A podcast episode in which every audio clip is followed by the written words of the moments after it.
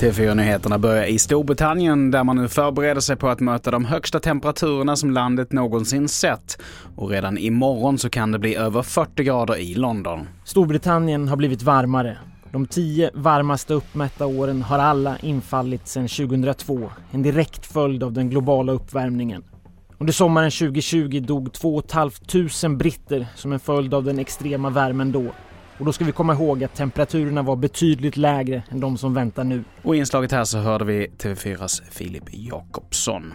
Vi fortsätter med att från och med 1 augusti så förbjuds anonyma kontantkort till mobiler och operatörer måste börja registrera sina användare.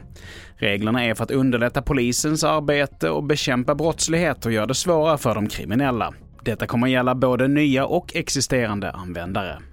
Och till sist, på grund av låga flodvattennivåer så hotas nu hundraåriga flodpärlsmusslor att dö. Det rapporterar P4 Blekinge.